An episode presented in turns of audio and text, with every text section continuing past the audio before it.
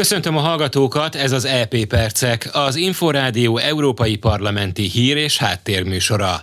A mikrofonnál a szerkesztő Német Zoltán. Az Európai Unió lakossága a közegészségügyet tekinti a legfontosabb az Európai Parlament által kezelni szükséges szakpolitikai területnek. Ezt a szegénység és a társadalmi kirekesztés elleni, majd a klímaváltozás elleni küzdelem követi, derült ki az EP kedden nyilvánosságra hozott felméréséből. Az Euróbarométer nevű közvéleménykutatásban megkérdezett európaiak 39%-a szerint pedig a klímaváltozás elleni küzdelem az Európai Parlament legfontosabb feladata. 11 EU tagállam, Svédország, Németország, Finnország, Olaszország, Dánia, Ausztria, Luxemburg, Málta, Lengyelország, Csehország és Magyarország állampolgárai szerint azonban az EP legfontosabb feladatai között a demokrácia védelmének kell állnia. A magyar megkérdezettek jelentősen magasabb arányban tartják fontos szakpolitikai területnek az Európai Parlament számára az EU védelmét, biztonságát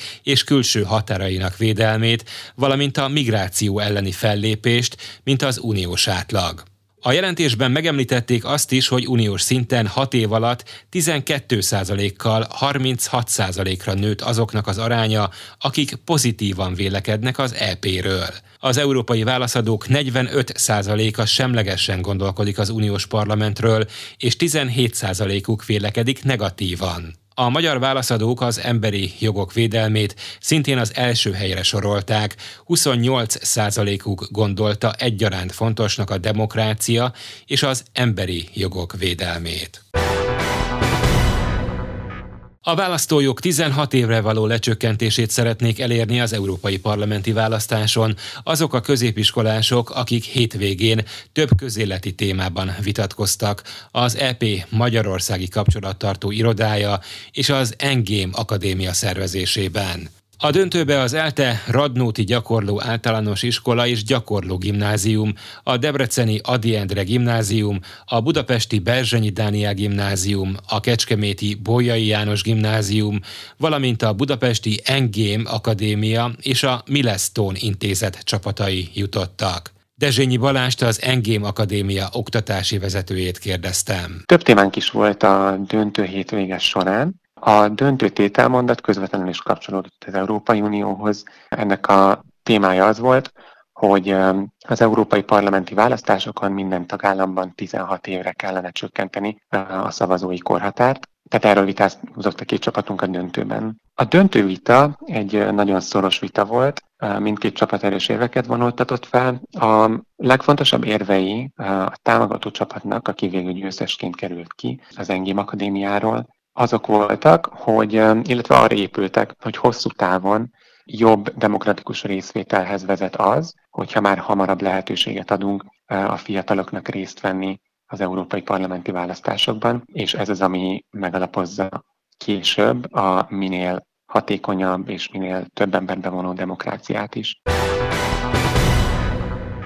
Az Európai Parlament pályázatot hirdet két helyi szervezésű európai ifjúsági rendezvénytárs finanszírozására. Az AI, az Európai Parlament 16 és 30 év közötti fiataloknak szóló programja, amelynek célja bevonni a fiatalokat az unió politikájának alakításába, és arra ösztönözni őket, hogy megosszák elképzeléseiket Európa jövőjéről, és szakértőkkel, aktivistákkal, döntéshozókkal találkozzanak. Az AI központi eseményét hagyományosan két évente Strasbourgban rendezik. Ehhez hasonló formában szeretné az Európai Parlament az AI-t más helyszíneken is megvalósítani. Ezért pályázatot hirdet két helyi szervezésű európai ifjúsági rendezvény társfinanszírozására 2022-ben. Az Európai Parlament non-profit szervezetek pályázatát várja a rendezvény megvalósítására.